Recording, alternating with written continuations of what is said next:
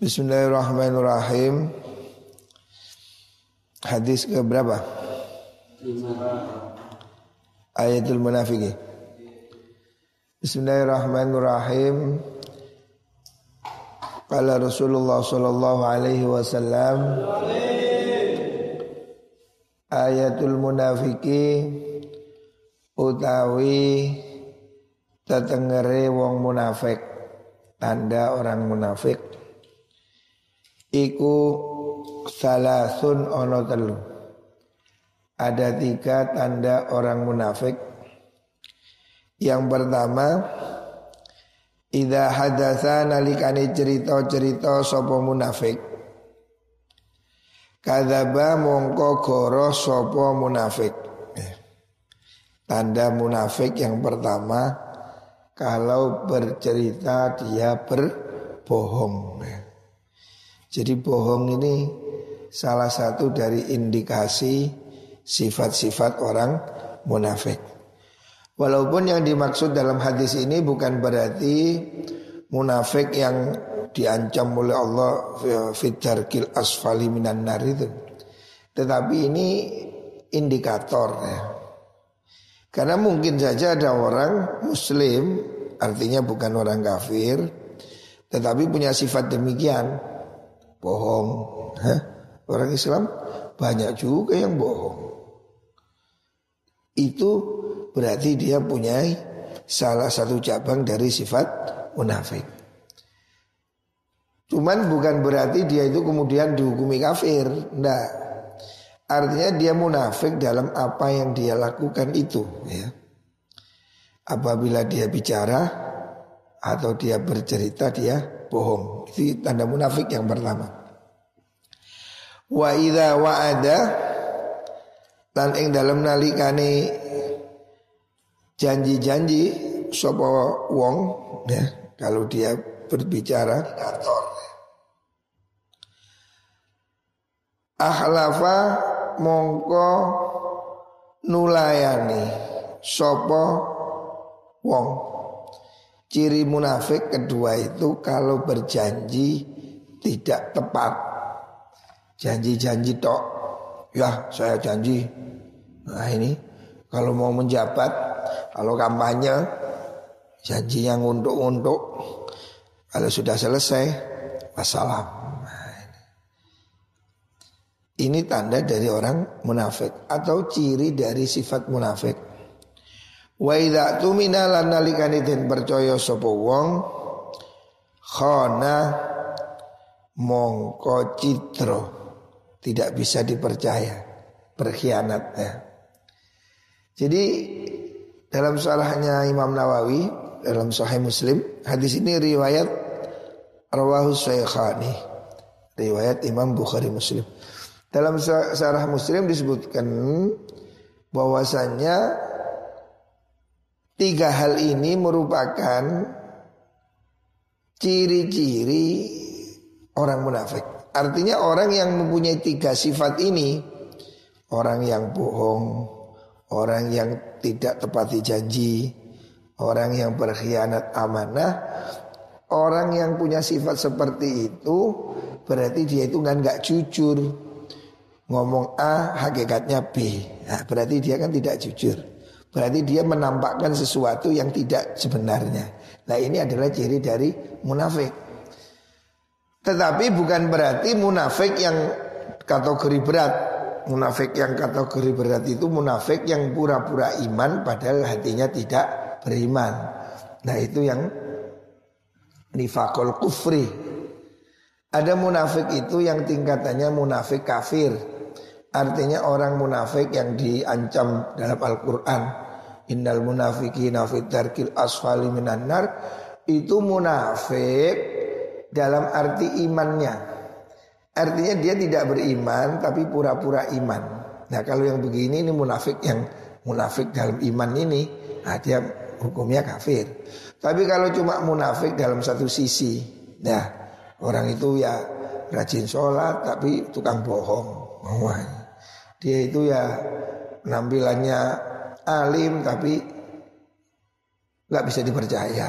Nah, ini dia berarti punya satu cabang, punya satu indikator dari sifat-sifat orang munafik gitu lah. Tetapi bukan berarti dia itu munafik yang pasti masuk neraka selama-lamanya bukan.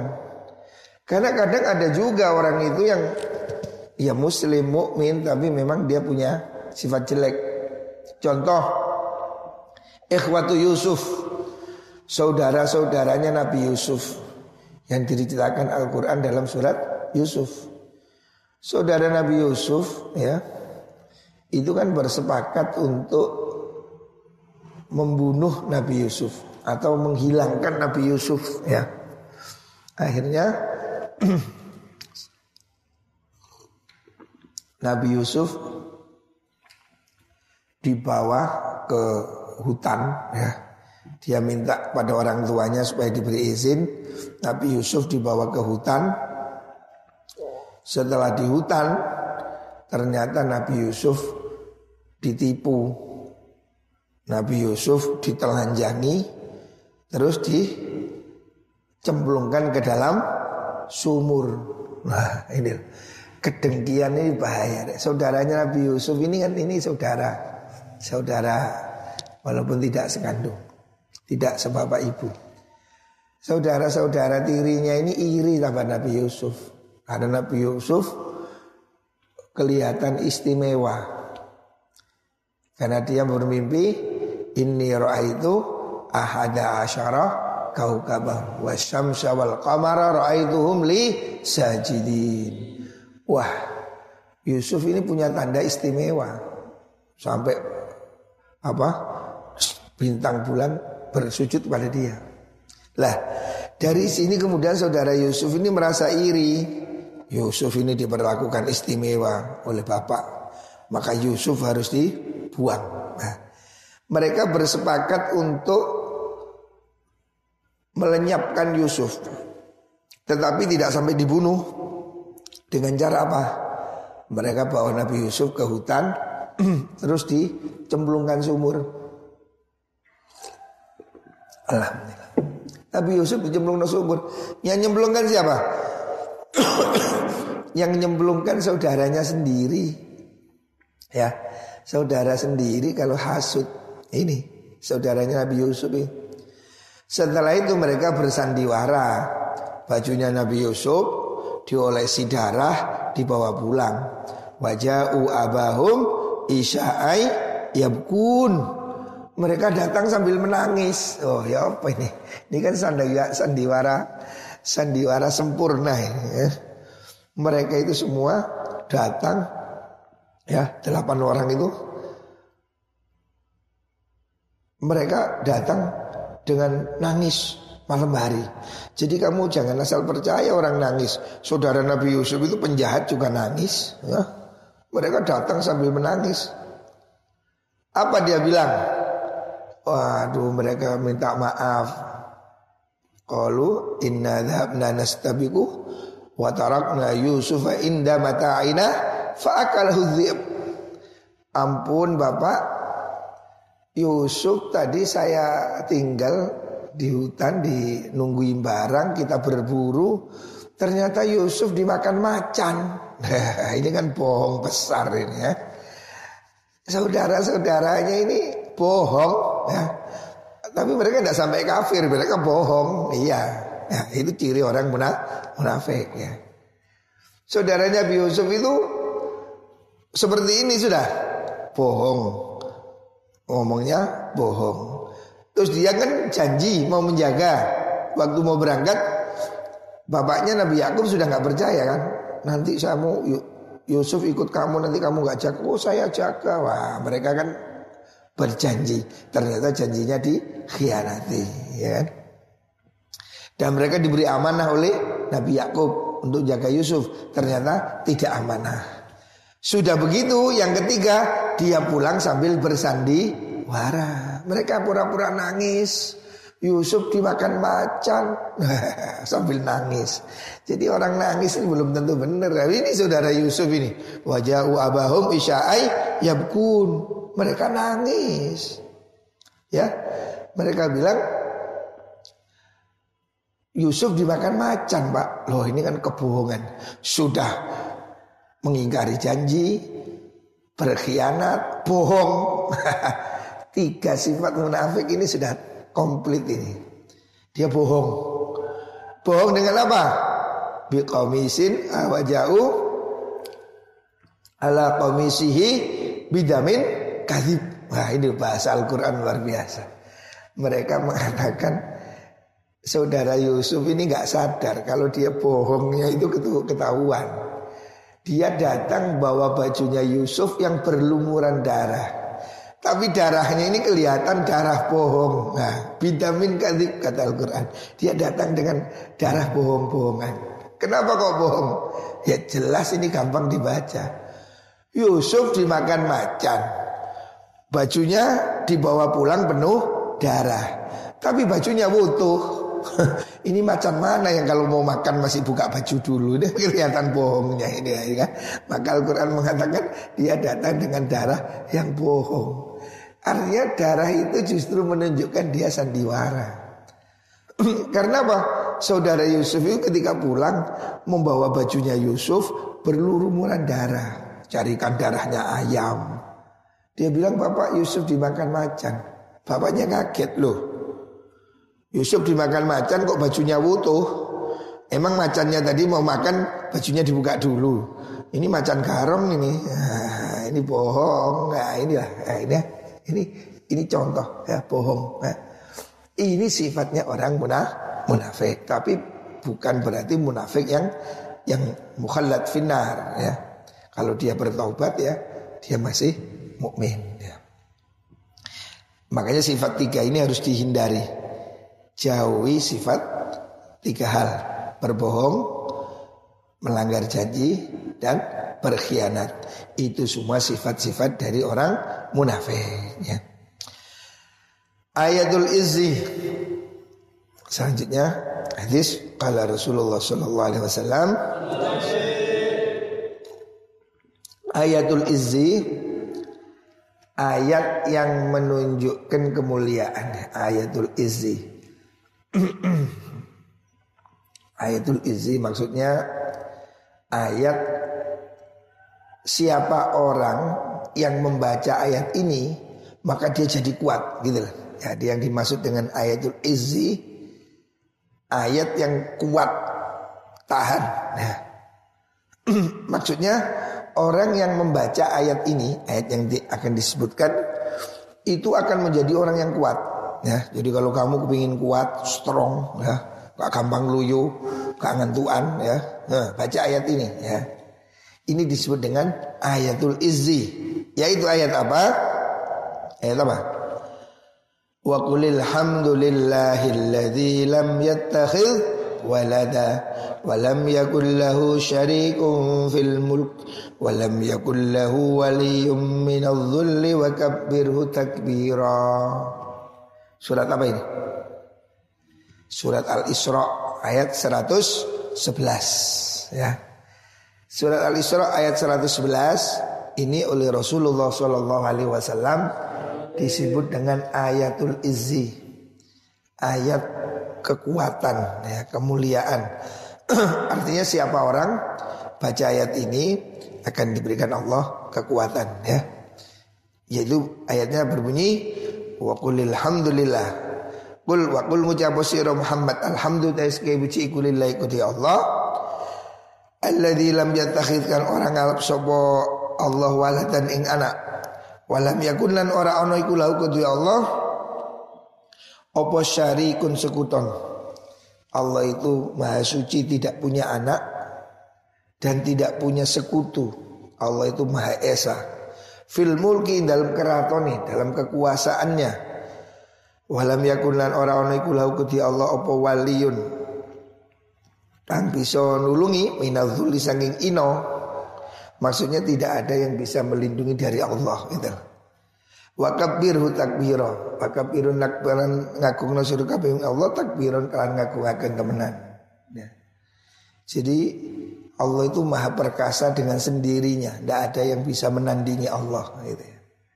Tidak ada satupun yang bisa menyamai Gusti Allah. Hidup sesusah apa pun jangan kecil hati ya. Hari ini dunia susah, ada corona, Amerika yang adidaya yang hebat. Ya diserang sama virus yang ukuran kecil super kecil. Hampir sudah kelabakan. Sudah ribuan orang mati di Amerika di Italia. Oh, negara maju. Saya pernah pergi ke Italia. Saya pernah pergi ke Spanyol. Saya pernah pergi ke Amerika itu negara-negara hebat itu tapi tidak ada yang bisa melawan Gusti Allah ya. Manusia sehebat apa pun Allah kirim virus itu selesai. Tidak perlu tentara, virus. Nah, makanya tidak ada yang kuat melebihi Gusti Allah. Jadi kalau kita dalam ketakutan seperti hari ini, dalam kesedihan, jangan kecil hati. Berlindunglah pada Gusti Allah. Ya. Jangan jangan takut. Nah. Rawahu Imam Ahmad. Hadis itu diriwayatkan oleh Imam Ahmad. Terus ibtahu arif ada. Ibtahu nyuprio sira kabeh. Arif ada ing keagungan keluhuran indallahi ing dalam ngersani Allah kamu carilah keluhuran di sisi Allah ya kalau kamu ingin mulia, jadilah orang mulia di sisi Gusti Allah. Ya. Caranya bagaimana? Ini Nabi memberi resep. Cara supaya kamu mulia di sisi Allah yaitu tahlumu arisiro. Aris itu mengampuni ya. Tahlumu itu artinya bijak, menahan emosi itu ya. Aman saking wong jahila kang gawe bodho sapa man alaika ing. Kalau kamu ingin mulia di sisi Allah, yang pertama kamu harus mau nahan emosi, jangan ngamuan, ya. Jangan ngamuan. Jangan suka marah pada orang yang berbuat jahil, pada orang yang usil itu loh, ya. Jadi jangan melayani orang jahil. Jangan jadi orang sumbu pendek. Sudah didik ngamuk. Senggol didik ngamuk. Wah gitu. Jangan jadi orang yang sumbu pendek. Jangan ngamuan. Ya. Hendaknya kamu punya sikap bijak. Bijak itu tidak emosi. Ya. Di dunia ini banyak sebetulnya perselisihan itu bisa dihindari kalau kita tidak ngurus hal-hal sepele. Kadang orang itu cekcok hanya soal apa? Soal dibendeli, soal salah paham, soal hal-hal remeh-temeh yang kadang membuat orang itu malah menjadi saling bunuh. Hah? Ini tidak perlu, ya tidak perlu, sama sekali tidak perlu. Jangan meladeni orang jahil. Al-Quran mengatakan Khudil afwa wa'mur bil urfi wa'arid anil jahilin. Ya. Makarimul ahlak ada satu riwayat bahwa Rasulullah Shallallahu Alaihi Wasallam menyatakan makarimul ahlak itu apa sih? Ahlak luhur itu mana? Itu disebutkan dalam Al-Quran Khudil afwa Pertama beri maaf ya. Jadi nggak usah minta beri aja Maafkan ya. Cara hidup tenang ya Catat resep hidup tenang Ya kalau kamu kepingin tenang Itu gampang Jangan mendendam pada siapa pun Kalau kamu tidak punya dendam Kamu tidak akan sedih. Orang itu jadi sedih karena dendam, kebencian di hati. Akhirnya hidupnya menderita. Jadi hidup resep hidup tentram itu jangan mendendam pada siapa pun. Jadi kalau ada orang nyalai kamu ya udah maafkan, lupakan, selesai. Ya. Jangan membalas kejahatan dengan kejahatan. Ya. maafkan, khudil af wa'mur bil urfi Makarimul akhlak itu tiga hal. Beri maaf, perintah kebaikan, ajak orang berbuat baik, wa'arid anil jahilin. Jangan ngeladeni orang bodoh. orang bodoh itu orang apa sih? Orang jahil, orang itu yang mengolok-olok, mengejek-ejek itu. Itu namanya orang jahil, jahil. Kalau orang Jawa bilang jahil. Apa bahasa bahasa sini? Jahil ya, jarak gitu loh. Usil, jangan laden orang usil, ya. Dalam surah Al-Baqarah ketika Nabi Musa dinanai di ketika kaum Yahudi disuruh menyembelih sapi. Mereka kan protes. Qalu atattakhiduna huzwa. Ah, apa kamu mengolok-olok ah, qala a'udzu billahi an akuna minal jahilin. Contoh perbuatan jahil itu ngolok-ngolok itu. A'udzubillah an akuna. Saya saya naudzubillah saya tidak berbuat jahil. Artinya ngolok-ngolok itu bagian dari jahil. Jadi jangan ngeladeni. Ayah saya dulu kalau nasihati saya ini. kalau kakimu digigit kucing, lek sikilmu dicokot kucing. Mosok ganti kucingnya kok cokot pisan. Nah, artinya ya ya sudah namanya kucing, kakimu cekot kucing, terus kucingnya kamu cari, eh saya cokot, lah ya kamu kucing juga. Ya. Jangan ngeladeni orang usil, ya. Ayah saya dulu bilang pohon pisang itu pohon pisang. Pohon pisang itu kalau dilempari tai, dilempari dilempari kotoran ayam, itu jadi gemuk apa jadi kurus? Jadi gemuk malah jadi pupuk. Jadi ucapan-ucapan yang jahat, olok-olok itu anggap anggap tai aja. itu. Jadi biarin aja nggak usah direken ya tai aja biarin. Pohon dilempar tai tambah gemuk ya. Abu Bakar As-Sibli mengatakan sifat orang mukmin itu seperti pohon di tepi jalan. Pohon mangga tepi jalan. Dihantam batu dibalas dengan mangga. Nah, ini orang mukmin. Ya. Idfa billati hiya ahsan. Balas dengan yang lebih baik. Ya. Jangan memadamkan api dengan api. Api bisa dipadamkan dengan air. Ya. Terus, bunyi. Waktu ati man haramaka. Yang kedua, resep hidup mulia selain memaafkan, berilah orang yang tidak mau memberi. Itu ya. Waktu timan haramaka. Berilah orang yang tidak mau memberi.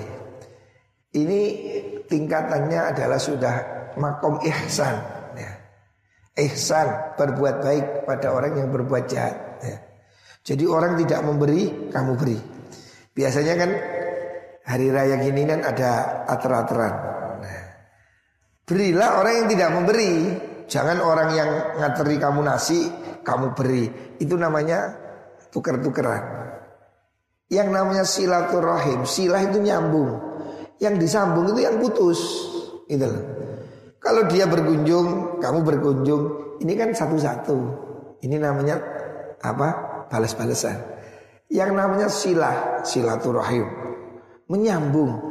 Menyambung itu sesuatu yang putus. Dia yang tidak pernah datang, kamu datangi. Dia yang tidak pernah ngateri, tidak pernah memberi, kamu beri. Lah ini namanya nyambung. Ini loh mulianya di situ ya. Menyambung yang putus ya. Jadi kalau tetanggamu tidak pernah memberi, kamu datang beri.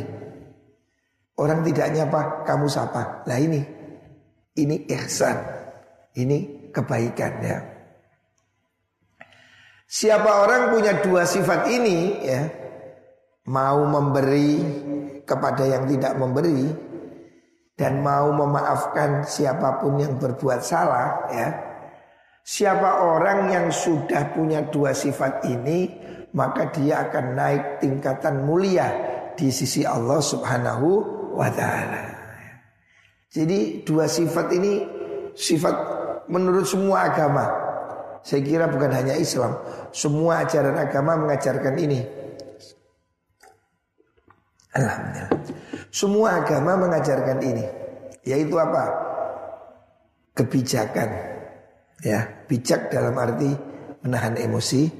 Yang kedua, dermawan. Ya. Itu akan membuat orang menjadi mulia. Ya. Selainnya ini cabang. Jadi dua sifat ini inti. Dermawan dan murah hati. Memaafkan. Ini sifat yang paling top. Orang jadi mulia dengan dua hal ini. Ya.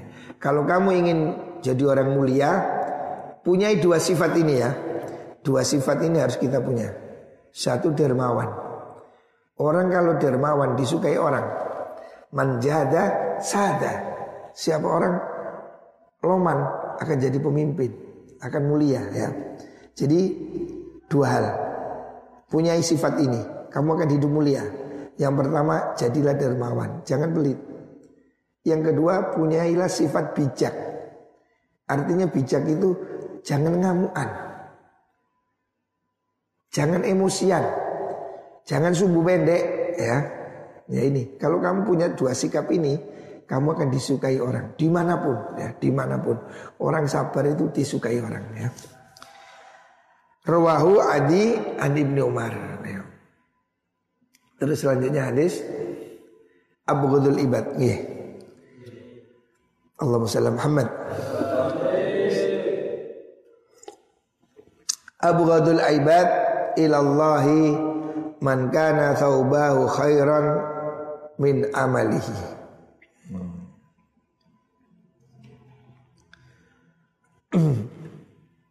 Abu Ghudul Ibadi utawi luweh den bendune kawula hamba yang paling dibenci oleh Allah ya. Ada hamba Allah itu yang Allah nggak suka gitu. Allah itu benci ya. Ada sifat yang dibenci Allah. Abu Ghadul Ibad. Hamba-hamba yang dibenci Allah itu siapa? Ilallahi maring Allah ikuman wong kana kang ono op bahu dodot loro dua bajunya. Maksudnya gini loh. Orang ini biasanya kan pakaian ini dua baju sama sarung, baju sama celana gitu loh. Dua baju maksudnya pakaian atas bawahan. Iku khairan lebih bagus min amalihi saking penggawene wong. Orang yang dibenci Allah itu orang yang actionnya, penampilannya jauh lebih baik dari perbuatannya. Allah tidak suka. Ini termasuk kemunafikan. Gayanya ya santri pakai kopiah sorbanan. Tapi kelakuannya bajingan. Wah ini bahaya ini. Ini orang yang dibenci oleh Allah. Karena apa? Karena penampilannya bisa menipu orang ya. Kan ini banyak tuh ini kasus gendam ada orang sorbanan cobaan gendam ini kan bahaya dia itu penjahat tapi juga berpenampilan ulama sehingga orang menjadi sangat mudah tertipu. Nah, ini orang yang dibenci oleh Allah. Ya. Antakuna yang takono opo siyabuhu pakaiani wong iku siyabal ambiyai pakaiani poro nabi. Yaitu orang itu pakaiannya kayak pakaiannya nabi. Kalau di sini pakaiannya pakaian kiai lah. Cobaan, ya. Action aksesorisnya full.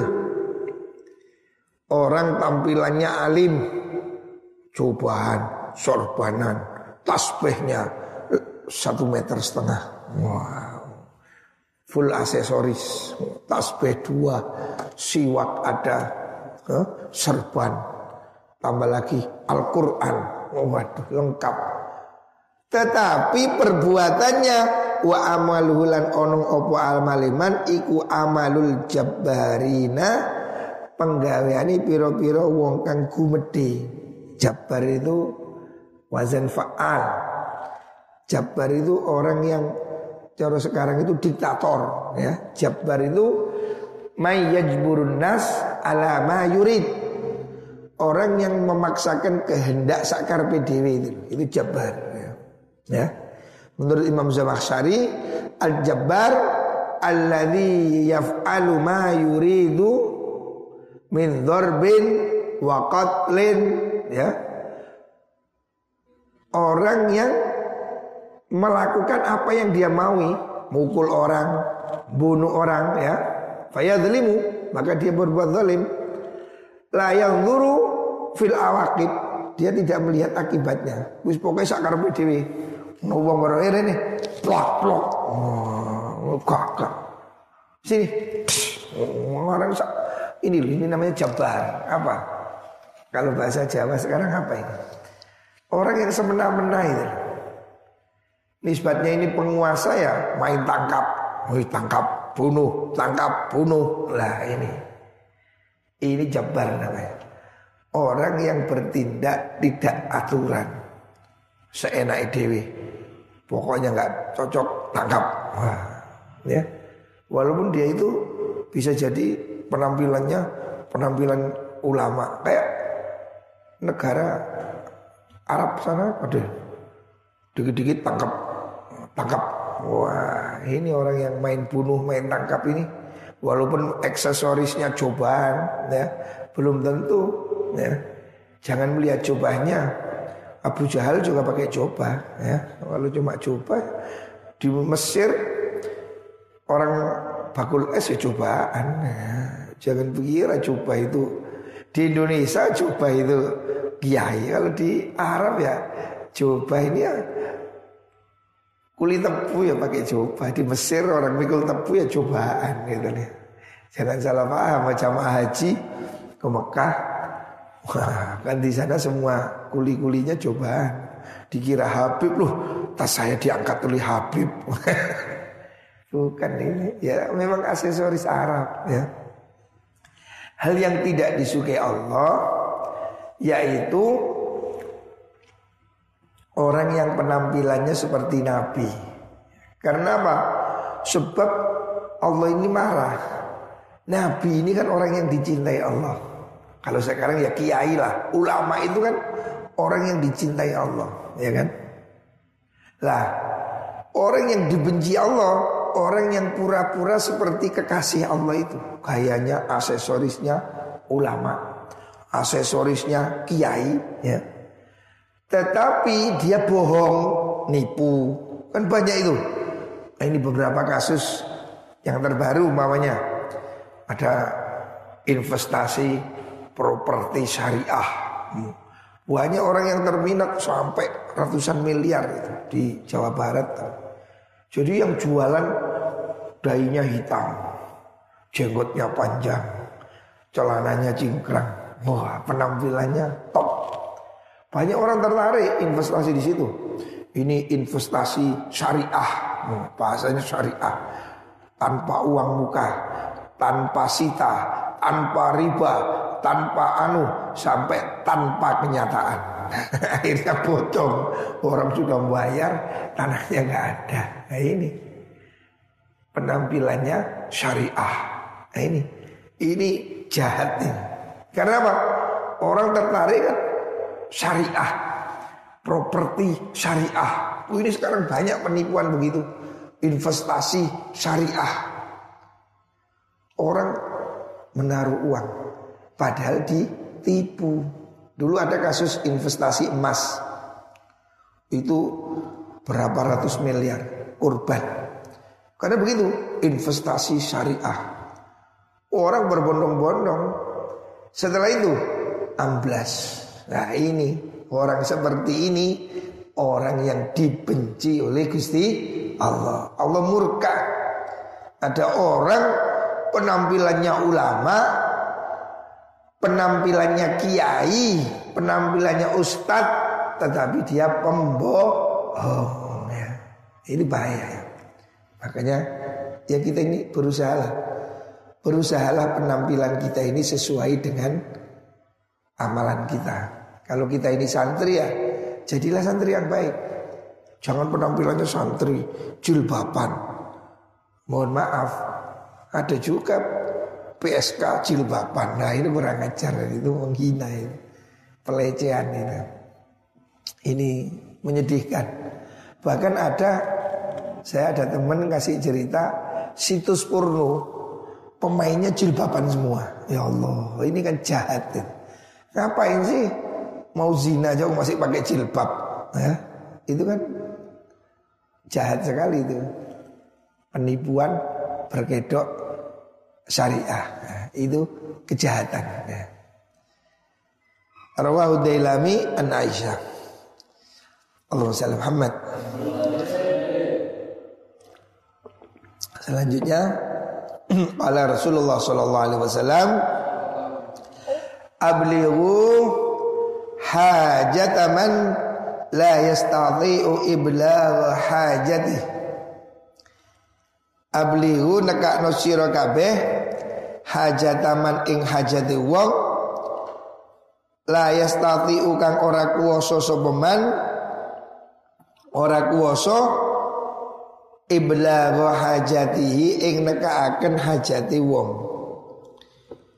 Maksudnya hendaknya kamu nolong orang yang tidak mampu untuk menyelesaikan urusannya ya kalau kita memang punya kemampuan, jangan segan-segan nulung orang lain. Ya. Apalagi yang urusannya dengan birokrasi, ya. yang urusannya dengan pemerintah. Kalau kamu memang bisa, bantu. Ya. Faman ablagha sultanan Faman mongkote sapane wong iku ablagha neka akan sopaman Sultanan ing rojo Pemerintah. Hajat man ing hajate wong layas tati kang ora kuwasa sapa man? Ora kuwasa iblagha ing neka akan hajat. Sabbata mongko netepaken sunten Allah Gusti Allah taala. Netepaken qadamaihi ing delaman lurune wong. Ala sirati ing atase sirat siratal mustaqim yaumal qiyamati ing dalem dina kiamat. Nah, hadis riwayat Imam Tirmidzi di sini Rasulullah Shallallahu Alaihi Wasallam menganjurkan pada kita untuk peduli pada orang lain. Ya contohnya hari ini di musim corona ini, mungkin pemerintah memberi bantuan apa namanya BLT, ya. bantuan langsung tunai, BLT istilahnya. Dalam kasus lockdown ya, Jakarta mungkin pemerintah memberi bantuan pada orang miskin berupa sembako atau apa. Kalau kita bisa bantu ya, ada orang miskin tidak dapat bagian, bantu urus ke kelurahan, laporkan ke kecamatan. Bantu orang yang tidak bisa mendapatkan haknya dari pemerintah ya. Kadang birokrasi ini memang rumit. Birokrasi ini kadang bertele-tele, ya.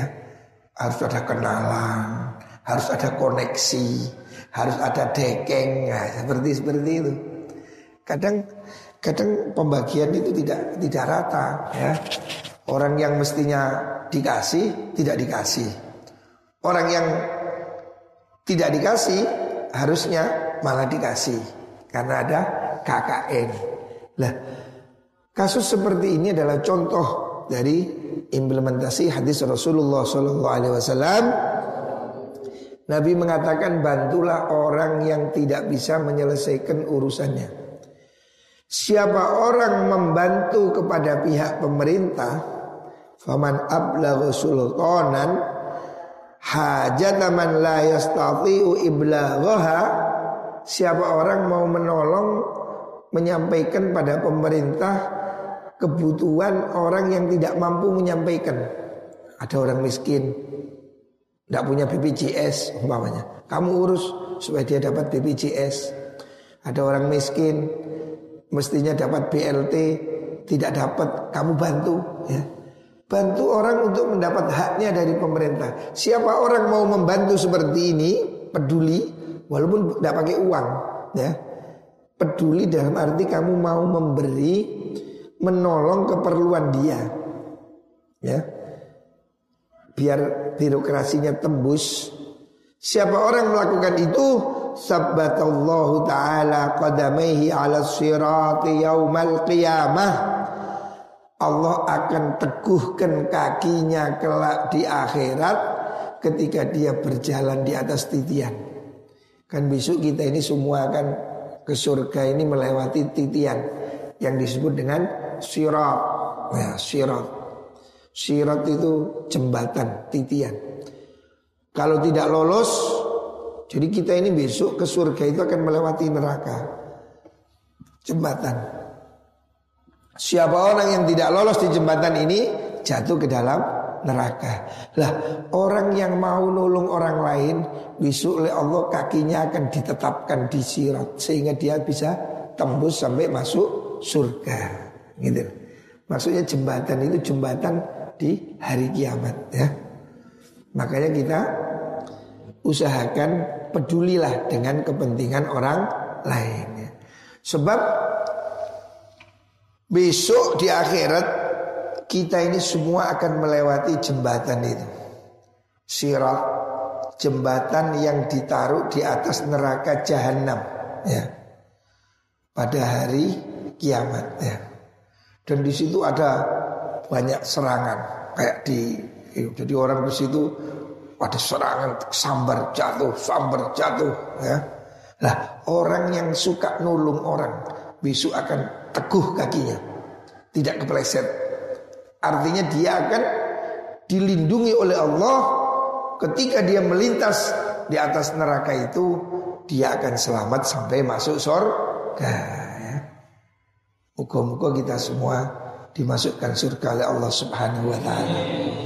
Kita ini tidak ada yang bisa diharapkan kecuali rahmatnya Gusti Allah. Ayo kita ini saling peduli ya. Kalaupun tidak bisa peduli dengan uang, ya minimal peduli dengan perhatian itu. Contoh di sini Nabi mengajarkan bantu birokrasi. Sampaikan hak orang-orang miskin itu.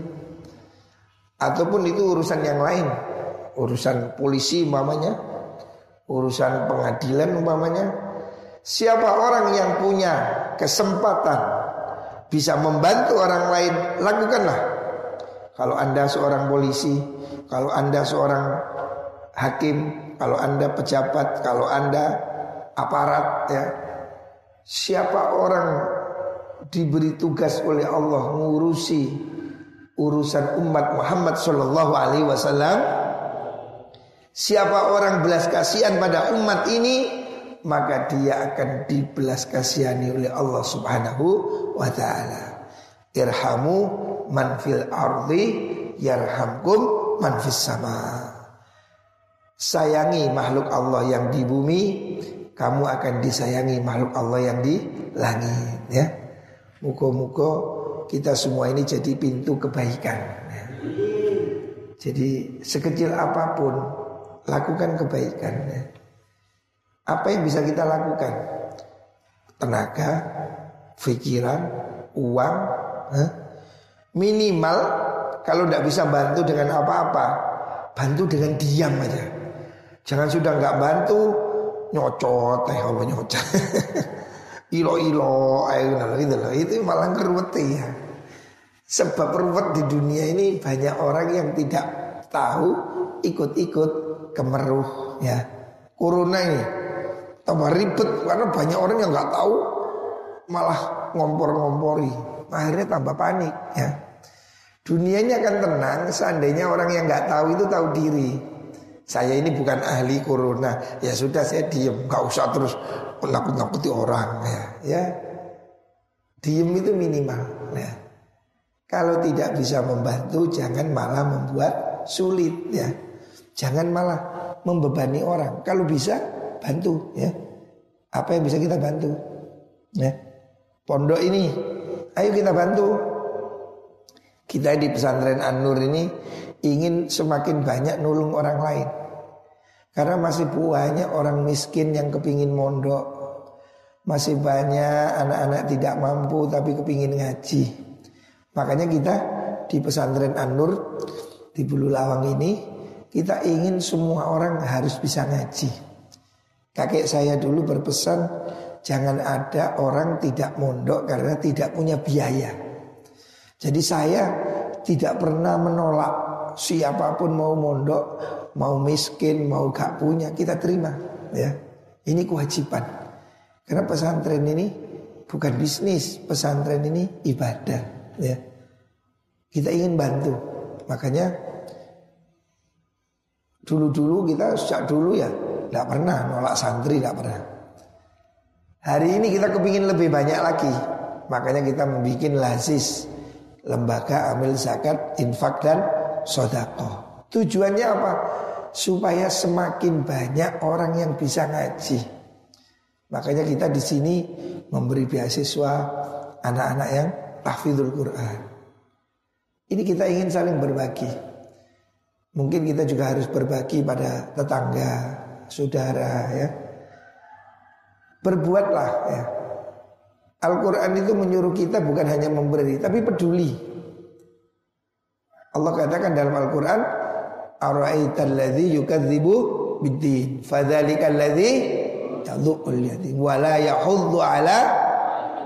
miskin. Yang dikecam oleh Allah itu bukan orang yang tidak memberi, tapi wala yahuddu, tidak menganjurkan, ya. Artinya walaupun kita ini sama-sama miskin, tetap harus peduli harus mau nyurung, ngajak, dorong. Ya. Wala yakhuddu ala ta'amil miskin. Yang dikecam oleh Allah itu bukan hanya yang tidak memberi, kalau yang tidak memberi itu jelas itu pelit itu. Tapi tidak peduli, tidak mau mendorong, wala yakhuddu, tidak menganjurkan, tidak memotivasi, tidak mengajak. Ini juga sudah dianggap sudah yukadzibu biddi pendusta kamu. Kalau kamu diem aja, dia tetanggamu kelaparan, kamu pendusta. Wallahi la yu'min. Demi Allah, bukan orang beriman. Mambata sab'anan wajaruhu ja'iun ala jambih. Siapa orang bisa tidur kenyang sementara tetangganya kelaparan. Ya. Kalau dia tahu, wah dosanya. Jadi kita harus peduli. Makanya salah satu bentuk kepedulian kita ya kita bikin lazis itu. Kita ingin orang-orang miskin harus tetap sekolah ya. Jangan ada orang tidak sekolah ya. Kita ingin bantu mereka ya. Ini bentuk peduli kita Hari ini siapa pun di mana pun pedulilah pada temanmu, tetanggamu ya Yang punya harta peduli dengan uangnya Yang punya kekuasaan, jabatan gunakan jabatannya ya. Yang nggak punya apa-apa ya tenaga, pikiran, ucapan minimal diem, jangan misruh ya, gosip, mau gosip, gosip, akhirnya orang tambah panik ya. Panik ini bahaya. Jadi di di musim begini kita harus kuat antibody. Diri kita ini harus kuat, harus sehat ya. Kalau kita sedih, ini malah gampang sakit. Ya. Makanya kita harus tetap positif, harus waspada ya. Jangan sembrono, tapi juga jangan terlalu takut ya. Mudah-mudahan kita semua diselamatkan Allah Subhanahu wa taala. Ya. Amin Allahumma amin.